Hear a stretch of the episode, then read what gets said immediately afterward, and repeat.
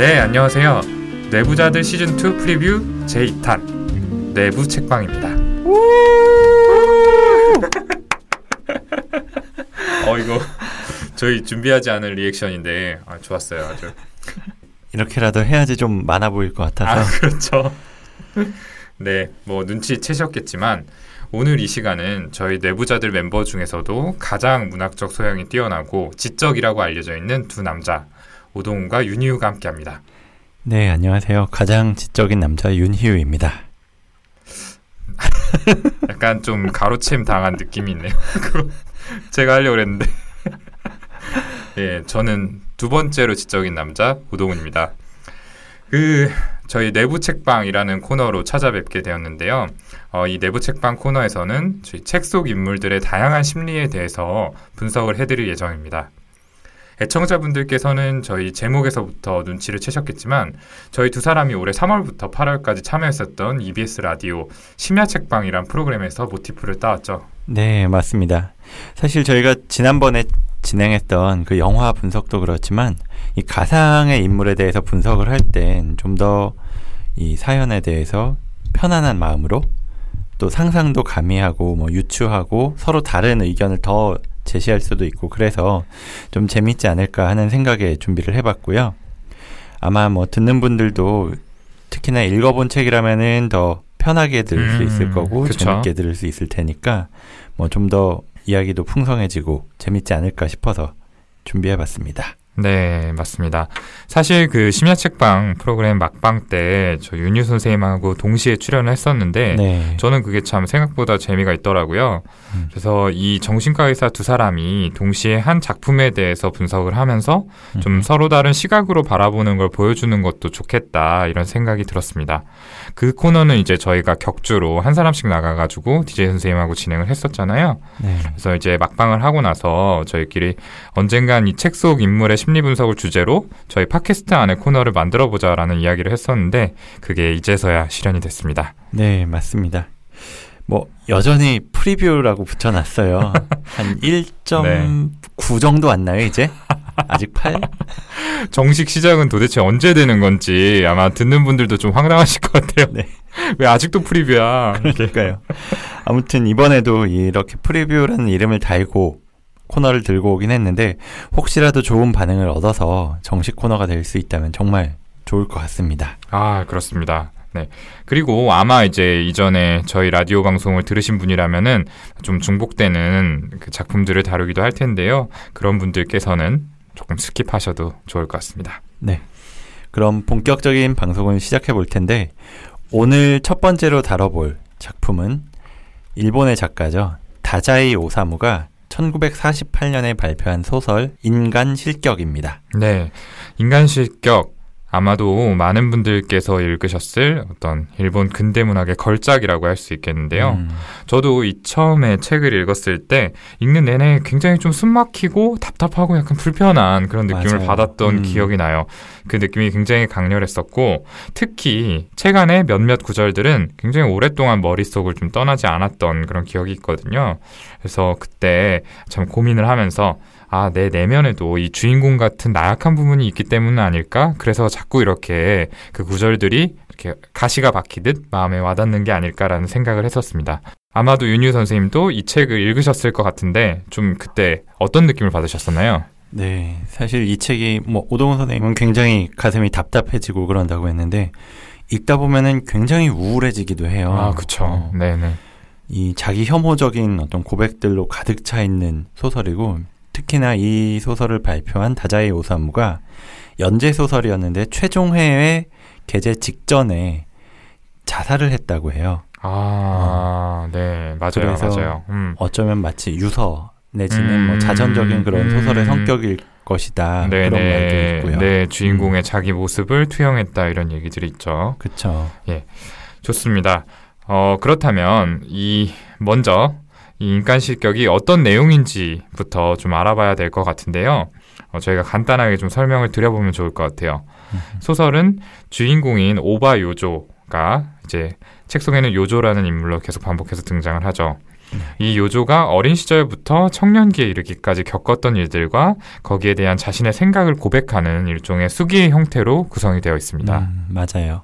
이 주인공으로 등장하는 요조는 유복한 집안에서 태어났지만 어릴 때부터 인간의 이중성에 대해서 관찰을 하면서 인간이란 믿지 못할 존재다. 이런 생각을 하게 됩니다. 그래서 이로 인해서 근원적인 외로움에 시달리던 요조는 도쿄의 고등학교로 진학한 다음에 타지 생활에 적응하지 못한 채 굉장히 방탕한 삶에 빠져들게 돼요. 네, 맞죠. 굉장히 어떤 좀 술에 이렇게 좀 중독돼 가지고 지내기도 하고요. 음흠. 또 관계를 맺고 있던 여성과 함께 자살 시도를 하기도 하고 이렇게 좀 음. 불안정한 정신 상태를 보여주게 되죠. 네. 맞아요. 그래서 이 요조는 무명 만화가로 살아가지만 결국 약물에 중독되고 정신병원에 수용됐다가 가족으로부터도 외면당한 채 인간 실격자가 되고 만다는 내용이에요. 네, 음. 그렇습니다. 그래서 이 책은 주인공 요조의 시선을 통해서 인간의 본질에 대해서 비판을 하고 있다라는 견해가 일반적인데요. 오늘 이 시간에는 이제 어떤 그런 깊이 있는 부분도 좋지만 이 요조라는 인물 자체에 좀 포커스를 맞춰서 이 인물이 어떻게 해서 그런 심리들을 형성하게 됐는지 거기에 대해서 분석하는 시간을 가져보도록 하겠습니다. 그러면 오늘의 첫 번째 대목, 요조의 심리를 잘 보여주는 첫 번째 대목을 낭독을 해볼 텐데요. 첫 번째 대목은 윤유 선생님 목소리로 들어볼게요. 다시 말해서 모릅니다. 주변 사람이 느끼는 고통의 성질과 정도를 전혀 짐작할 수 없습니다. 고통스럽지 않은 게 아닐까? 철저한 에고이스트가 된 거다. 게다가 에고이스트가 되는 걸 당연하다고 생각하고 한 번도 자신을 의심한 적 없는 게 아닐까? 그렇다면 마음 편하겠다. 아니, 그래도 모르겠다. 생각하면 할수록 저는 더욱 미궁 속으로 빠졌고 제 자신이 너무나도 이상하게 느껴져 불안과 공포감이 엄습했습니다. 저는 주변 사람들과 거의 대화를 하지 않습니다. 무슨 말을 어떻게 해야 하는지 몰랐기 때문입니다. 그래서 생각해낸 것이 익사를 떠는 것이었습니다. 그것은 인간에 대한 저의 마지막 구애였습니다. 저는 인간을 극도로 두려워하면서도 인간을 도저히 단념할 수 없었나 봅니다. 그렇게 해서 저는 익살이라는 하나의 끈으로 아주 약하지만 인간과 연결될 수 있었습니다. 겉으로는 끊임없이 웃지만 속으로는 필사적인 그야말로 천 번에 한 번 찾아올 법한 위기일발의 진땀나는 서비스였습니다. 네. 방금 윤유 선생님께서 낭독한 부분은 소설의 도입부인데요. 이 어린 요조가 사람들 앞에서 억지로 익사를 꾸밀 수밖에 없었던 이유를 설명하고 있는 것 같습니다. 음. 뭐 인간에 대한 구애다 이런 표현들이 등장을 했죠. 네, 맞아요.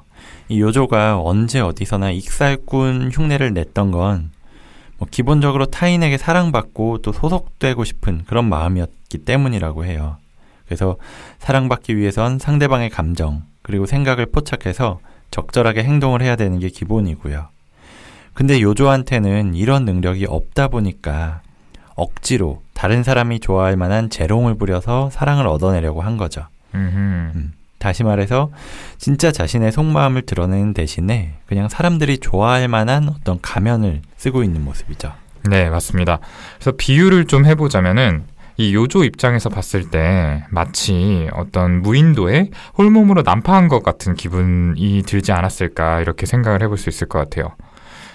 난파를 해서 정신을 잃고 음. 어, 이렇게 해서 정신을 차려 보니까 어떤 해변가에 말도 안 음. 통하는 원주민들이 이제 본인을 쳐다보고 있는 거죠. 네. 그래서 이제 아 어떻게 해야 되나 내가 여기서 살아남기 위해서는 어떻게 해야 되나 이런 고민을 하던 중에 우연히 내가 우스꽝스러운 표정을 짓고 바보 같은 춤을 췄더니 원주민들이 굉장히 좋아하는 걸 발견하게 된 거예요. 음.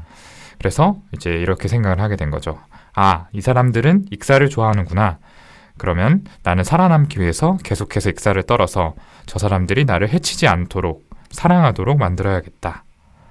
아마도 이런 생각을 요조의 마음속에서 좀 하지 않았을까 그렇게 생각을 해봤어요. 네.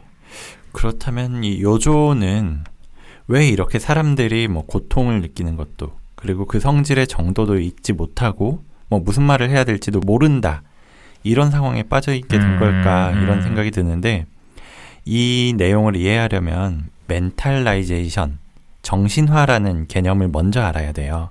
음. 이 정신화에 대해서는 저희가 예전에 방송에서도 한 번씩 언급을 한 적이 있었는데 행동 어떤 사람의 행동 아래에 깔려 있는 자신과 그리고 타인의 심리 상태에 대해서 이해하는 능력이라고 생각하시면 돼요. 음흠. 뭐 조금 더 간단하게 표현을 하자면 다른 사람의 입장에 서서 생각할 수 있는 어떤 공감 능력하고도 유사하다고 음, 볼 그렇죠. 수가 있죠. 네.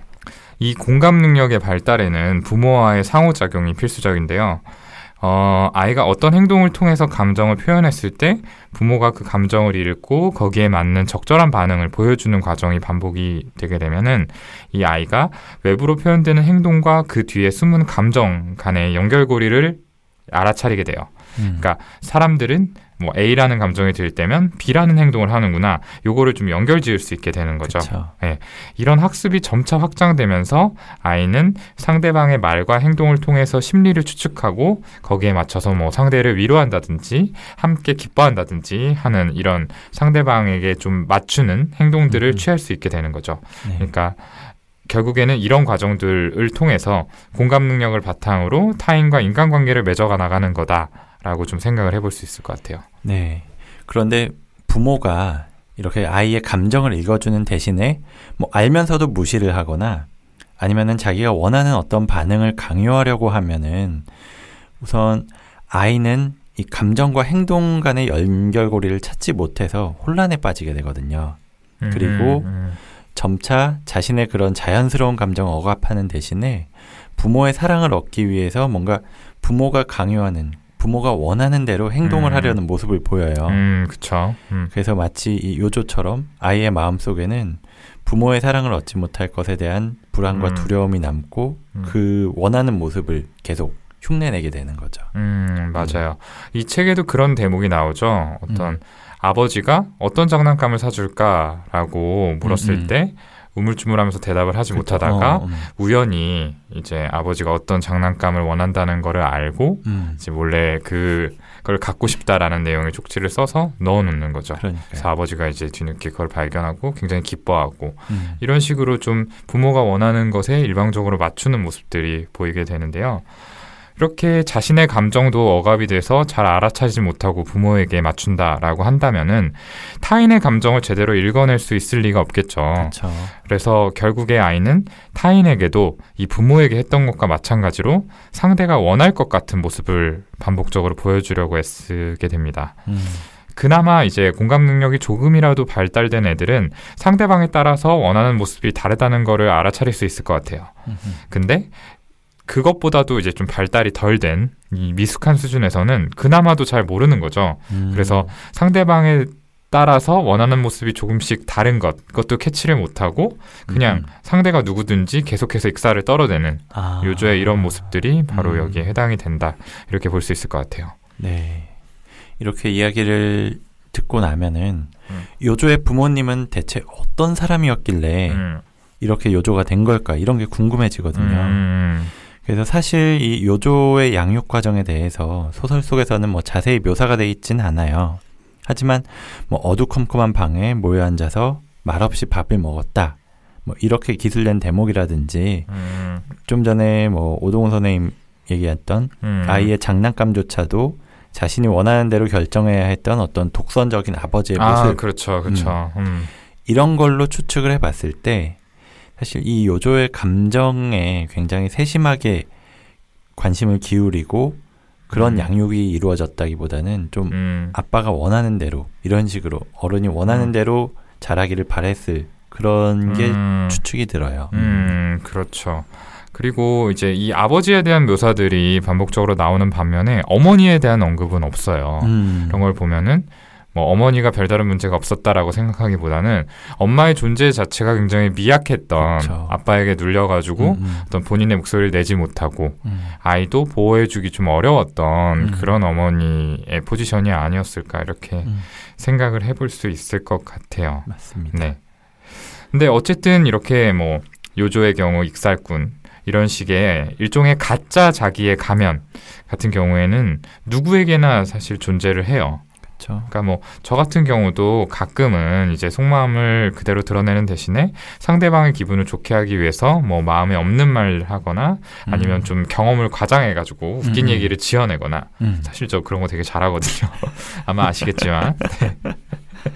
그리고 그 내면을 잘 들여다보면은 저한테도 그리고 아마 이걸 이제 듣는 청취자분들께도 결국엔 그 마음속에 상대가 나를 좋아했으면 좋겠다라는 미성숙한 욕구가 있어요. 음. 이거는 뭐 누구에게나 그쵸. 있거든요. 음. 근데 이제 우리들과 요조가 어떻게 차이가 나느냐를 살펴보면은 요조의 경우에는 이 가짜 자기의 포션이 진짜 자기의 모습을 완전히 잠식해 들어갈 만큼 굉장히 음. 크지 않았나 하는 네. 생각이에요. 그리고 이 가짜 자기가 큰 만큼의 자기 내면에서 느껴지는 감정하고 외부로 표출되는 행동의 불일치 음. 가 늘어나잖아요. 음. 음. 그러면서 어떤 일종의 공허감이나 자괴감이나 이런 것들이 굉장히 크지 않았을까라고 좀 추측을 해볼 수 있을 것 같습니다. 네. 그리고 이 상대가 나를 좋아했으면 좋겠다 라는 마음의 정도도 뭐 우리 같으면은 사실 뭐 누가 호감이 그렇죠. 보여주면 좋겠다 음, 뭐이 음. 정도의 좀 가벼운 마음이라면은 요조 같은 경우에는 정말 어떤 생존하고 직결되는 음. 어떤 두려움, 절박함 이런 걸 바탕으로 이런 행동을 했다는 것도 차이점이라고 할 수 있겠습니다. 네. 맞습니다. 뭐 이런 모습이 누구나 사실 조금씩은 가지고 있지만 음. 오동훈 선생님 말한 대로 굉장히 이게 두려움과 절박함 까지 음, 느껴지는 검- 엄청나게 큰 감정이 실려 있는 음, 행동이라는 게 굉장히 차이점이라고 볼 수 있고 음, 음, 그래서 어린 나이에 이렇게까지 생각을 하고 있는 그 요조가 정말 안쓰럽고 좀 마음이 아프기도 하네요. 아, 그렇죠. 음. 음. 좋습니다. 그러면 이어서 요조의 심리를 들여다볼 수 있는 두 번째 대목으로 넘어가 보겠습니다. 이번엔 오동훈 선생님이 낭독해 주실게요. 술, 담배, 매춘부. 그것은 모두 인간 공포를 단 한순간이라도 달랠 수 있는 꽤 좋은 수단이라는 사실을 결국 저도 알게 되었습니다. 그 수단을 얻기 위해서 저는 제가 가진 것들을 전부 팔아도 후회하지 않을 것 같은 기분조차 들게 되었습니다.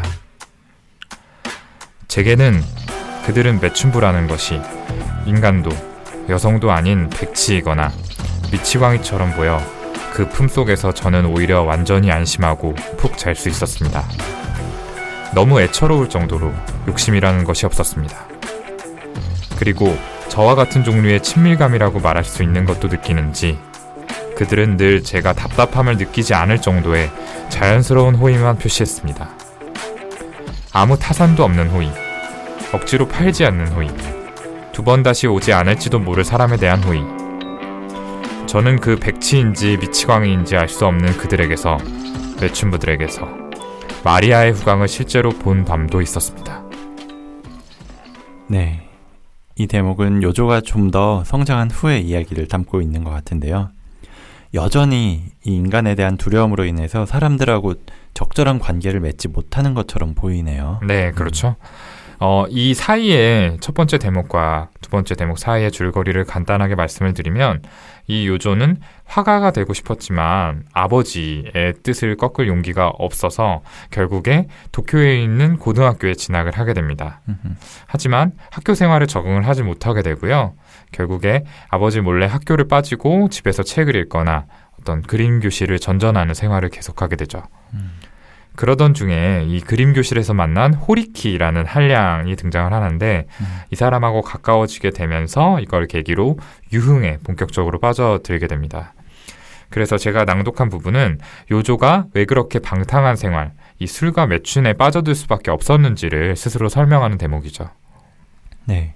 그래서 요조의 말에 따르면은 이 술이나 담배, 매춘 이것들 모두 다 인간을 대할 때의 어떤 공포, 불안감 이런 걸 줄여주는 일종의 자가 처방의 역할을 하는 걸로 보여요. 뭐 남들한테는 별게 아닌 일상적인 행동들이 있잖아요. 뭐 이를테면 식당에서 밥을 먹거나 뭐 물건을 산 다음에 계산을 하거나 뭐 이런 일을 할 때도 이 요조는 굉장히 그 같은 공간 내에 있는 타인들의 시선을 극단적으로 의식을 했다고 해요. 음, 그렇죠. 그래서 항상 자신을 향해서 이 팽팽하게 당겨져 있는 고무줄을 마주하고 있는 기분. 그렇다면은 그 정도라면 상상을 할 수 있을까요? 음, 얼굴에 이렇게 그렇죠. 새총을 어, 겨누고 있는. 음. 막 나도 모르게 근육이 막 긴장이 되고 막 떨리기도 하고 이런 음, 음. 상태가 계속 지속이 음, 되는 거예요. 음, 그렇죠. 그래서 이런 극단적인 긴장 상태를 벗어나는 건 그걸 해소하고자 물질에 의존을 하게 된 거죠. 뭐 술을 마신다든지 아니면 음. 매춘을 한다든지 뭐 음. 이런 식으로 음. 그 상태가 되면 잠시나마 고민거리가 잊혀지고 불안이 가라앉아지고 그러니까 음, 음, 라는 거예요. 음, 음, 그렇죠. 이제 뭐 술 하면은 뭐 다들 아실 거예요. 술 마셨을 때 뭐 잠시나마 어쨌든 좀 몸이 이완이 되면서 그쵸. 걱정하던 것도 잊히고 좀 에이 모르겠다. 뭐 오늘은 놀자. 뭐 약간 이렇게 되는 부분이 있잖아요. 예. 네. 근데 이 매춘부와의 만남 역시 인간을 대할 때 어떤 불안을 직면하지 못하고 도망친 결과라고 볼 수 있을 것 같아요. 그 요조가 매춘부 옆에서 안정을 느낄 수 있었다 이렇게 표현을 했는데 어, 그 이유는 굉장히 아이러니하지만 이 매춘부들을 인간 이하의 존재로 바라봤기 때문이죠. 음. 그러니까 자신이 애써서 그 의중을 간파하고 잘 보이기 위해서 노력해야 되는 인간이라는 대상이 아닌 어, 어떤 그 인간 이하의 것들이라고 음. 일종의 좀 폄하된 시각을 가지고 있었기 때문에 오히려 그 안에서 편안함을 느낄 수 있었던 것 같아요. 네. 맞아요. 하지만 동시에 이런 매춘부 역시나 인간이었기 때문에 요조한테 말을 걸고 뭐 자신의 감정을 표현을 하죠. 음, 그렇죠. 근데 사실 그들이 요조한테 표현하는 감정의 수준은 굉장히 피상적이에요. 음. 돈을 받았으니까 음, 음. 의례적으로 하는 뭐 일종의 립 서비스가 되겠죠. 음, 잘 보이려고 하고. 음, 음. 그리고 또 매춘부들은 이렇게 자신이 표현하는 그 감정에 원하는 방식대로 음. 요조한테 응답하기를 요구하지 않는다는 점에서 음. 인간적인 일반 관계와는 또 차이가 있었죠. 음, 음, 그렇죠. 이 제가 낭독한 대목에서 답답함을 느끼지 않을 정도의 자연스러운 호의. 그러니까 뭐 두 번 다시 오지 않을지도 모를 그런 사람에 대한 호의라는 거죠. 그러니까 좀 가벼운 감정이라는 건데요. 어, 음. 근데 이게 바로 요조가 원하는 지나치게 부담스럽지 않으면서 동시에 자신의 애정 욕구를 충족시켜주는 음. 그런 관계가 아니었나 이렇게 생각이 음. 됩니다. 그 누군가에게 사랑은 받고 싶지만 정작 그 사랑을 감당할 능력은 없는 거죠. 음.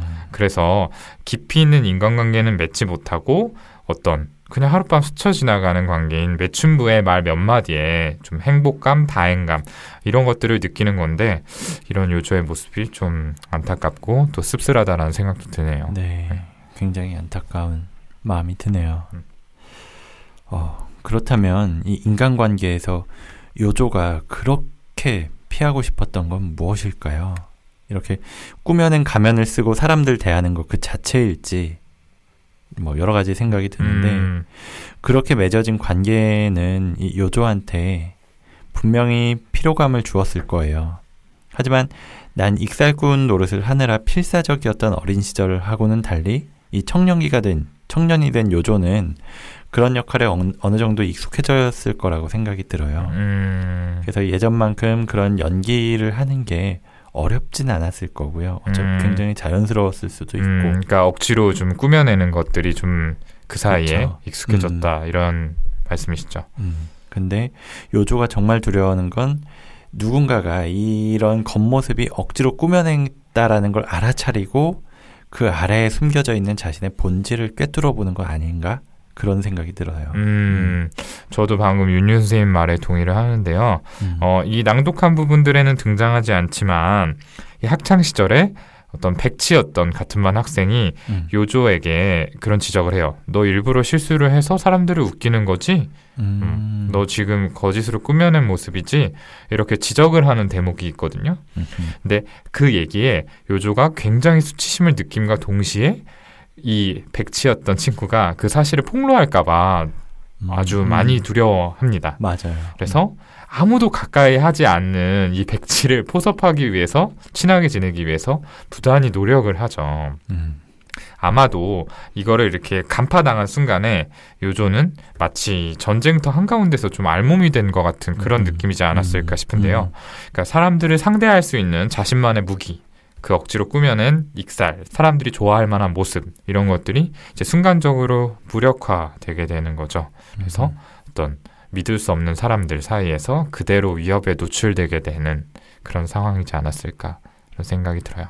네. 그래서 이런 장면들을 통해서 이런 사실들을 통해서 우리는 요조가 인간에 대한 기본적인 신뢰를 끝끝내 획득하지 못한 채 성장했다는 사실을 유추할 수 있을 것 같아요.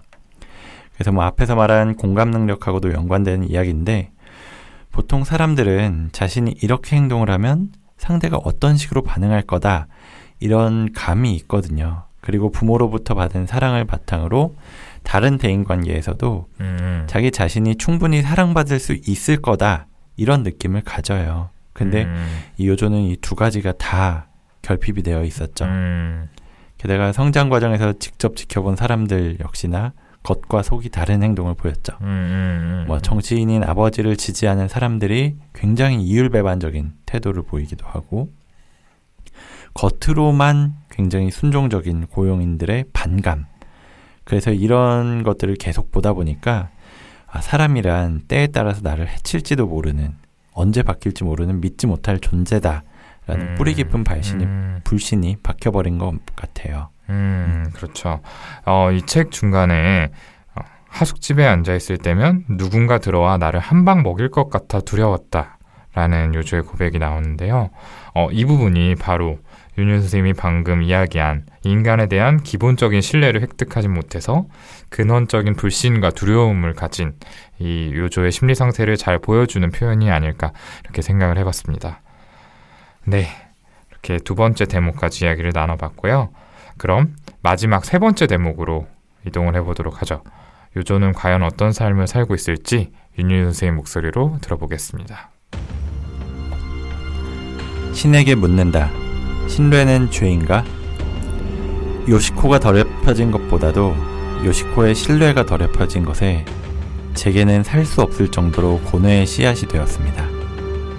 저처럼 추잡하고 두려워서 벌벌 떨며 남의 기분만 살피기만 하고 사람을 믿는 능력에 금이 가버린 자로서는 요시코의 때묻지 않은 신뢰야말로 아오바의 폭포처럼 신선했습니다. 그것이 하룻밤 사이에 누르댕댕한 더러운 물로 변하고 말았습니다. 그렇습니다. 요시코는 그날 밤부터 제 안색만 살피게 되었습니다. 과연 때묻지 않은 신뢰는 죄의 원천인가?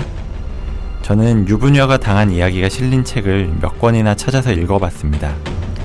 하지만 요시코 정도로 비참하게 당한 여자는 단 한 명도 없었습니다. 이건 뭐 이야기거리도 뭐도 되지 않습니다.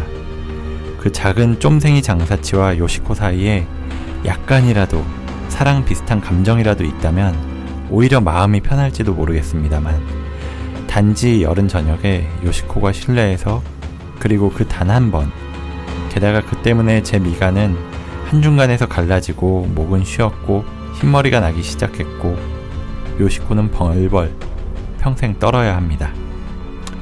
네. 어... 안타깝지만 이 분위기를 봤을 때 요조는 여전히 불행한 삶을 살고 있는 것처럼 보이는데요. 방금 낭독해 주신 내용에 요시코라는 여성이 등장을 하잖아요. 여기 대해서 좀 설명을 해 주셔야 될 것 같습니다. 네. 변변한 직업도 없이 간간히 그림을 그려서 번 돈으로 술을 마시고 또 그러다가 알게 된 여자들의 기둥 서방 노릇을 해오던 요조는 담배가게의 점원인 요시코라는 아가씨와 충동적으로 결혼을 하게 돼요. 근데 이 요조를 매료시킨 건 이미 유흥과 세파에 찌들 대로 찌든 자신과는 다른 사람을 의심할 줄 모르는 요시코의 순수성이었거든요.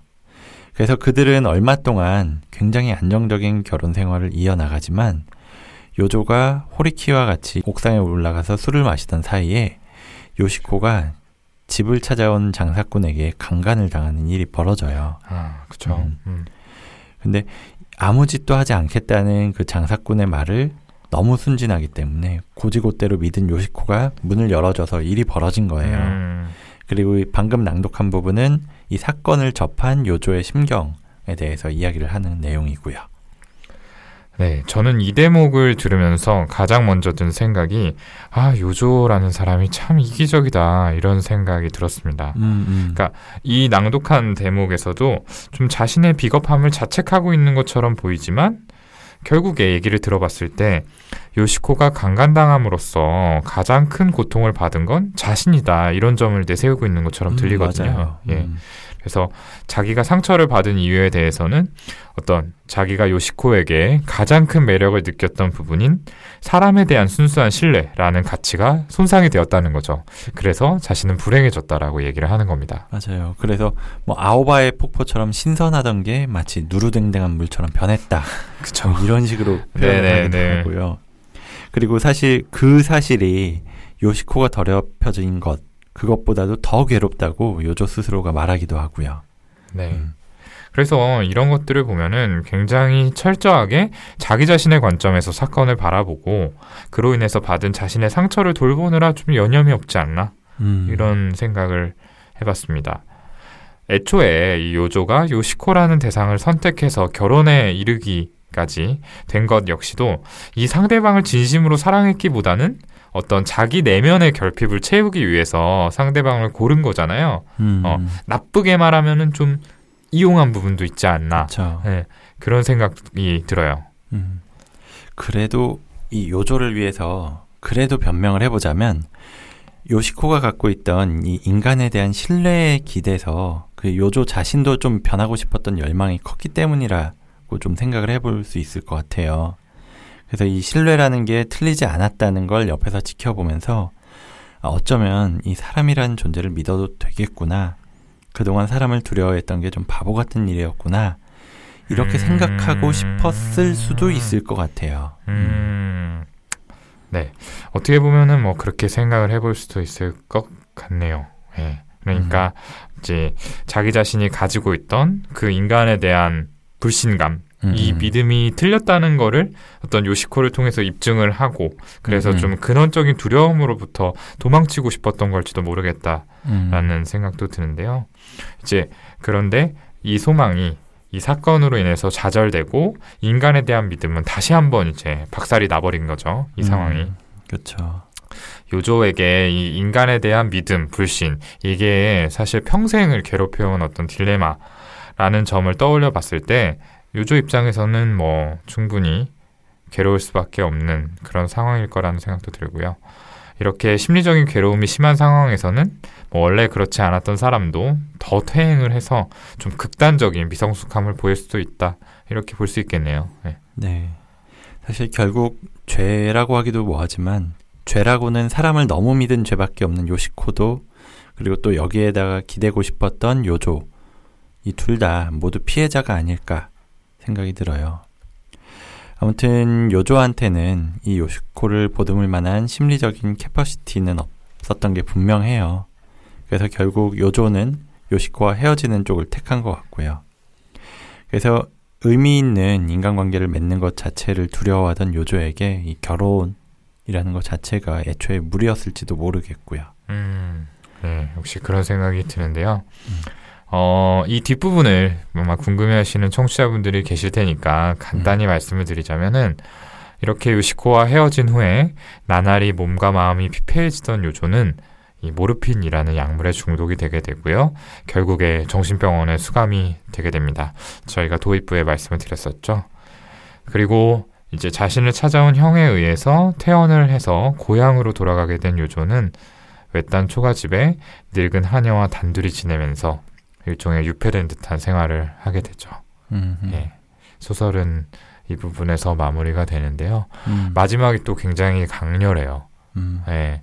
좀 말씀드리면 좀 뭔가 스포일링을 음. 하는 것 같으니까 그 부분은 우리 청취자분들이 직접 한번 찾아 읽어보시는 걸로 하죠. 네. 네. 이렇게 오늘은 다자의 오사무의 인간 실격에 대해서 이야기를 해봤습니다.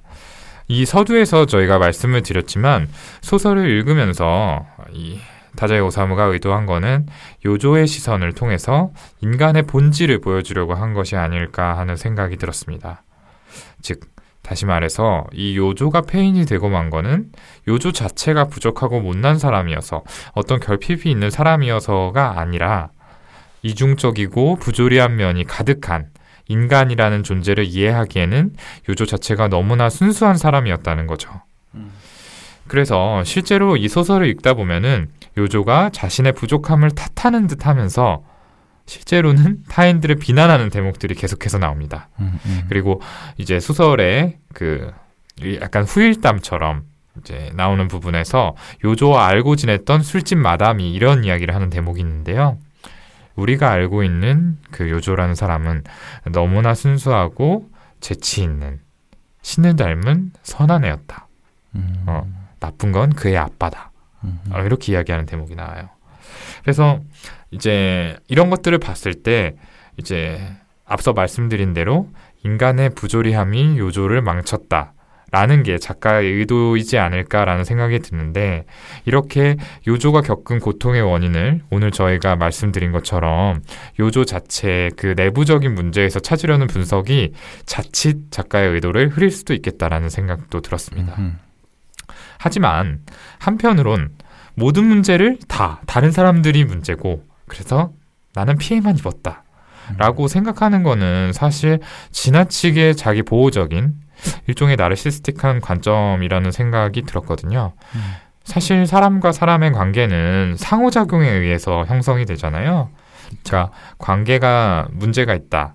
관계에 문제가 있다라고 한다면은 그거는 양쪽 모두의 책임이지 어느 한쪽의 일방적인 잘못인 경우는 없는 만큼 끝끝내 인간의 삶에 적응하지 못한 요조의 최후 역시 어떤 사람들의 탓만도 아니고 이 요조의 탓만도 아니고 그 양쪽의 문제가 어우러진 결말이 아니었나 뭐 이런 뭐 말이 좀 길어졌네요. 네.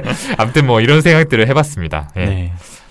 그리고 저는 이 책을 읽으면서 그리고 오늘 방송 준비하면서 이 인간 실격이라는 이 소설이 다자이 오사무의 자전적인 소설이라고 했잖아요. 네네. 전 어떤 소설을 읽을 때 보통 그렇게 읽는 편이거든요. 한 작가에 딱 꽂히면은 적어도 그 작가의 소설 한 세 개 아니면 진짜 많이 볼때한 다섯 개까지도 쭉 어. 읽어요. 한, 뭐 이것저것 돌아가면서 읽는 것보다 음, 음, 음. 한 번에 쭉 읽어가는데 그렇게 하는 이유가 그렇게 책을 쭉 읽다 보면 이 사람이 생각이 변해가는 어떤 그런 것들이 보이고 또 그 사람의 마음이 굉장히 많이 느껴지고 그 작가의 그런데 이 인간 실격 역시나 굉장히 다자이 오사무의 본인의 마음을 아주 많이 투영을 한 게 아닌가 싶어요. 이 음. 요조의 삶과 사실 다자이 오사무의 삶이 너무나도 많이 닮았거든요. 음, 겹쳐 있죠. 음, 음, 뭐 어린 시절부터 해서 중간에 타락하는 과정 뭐 등등 이런 여러 가지 소재들이 그 하나하나 음. 굉장히 음. 닮았는데 그래서 더더욱 이걸 읽으면서 굉장히 좀 슬프기도 하고 안타까운 마음도 많이 들면서도 또 한편으로는 이 소설이 아직도 읽히고 있고 또 많은 사람들한테 공감을 주고 있잖아요. 최근에도 음. 이 인간 실격이라는 책은 거의 소설 베스트셀러 아, 안에 맞아요. 들어있어요. 네, 네, 네. 음.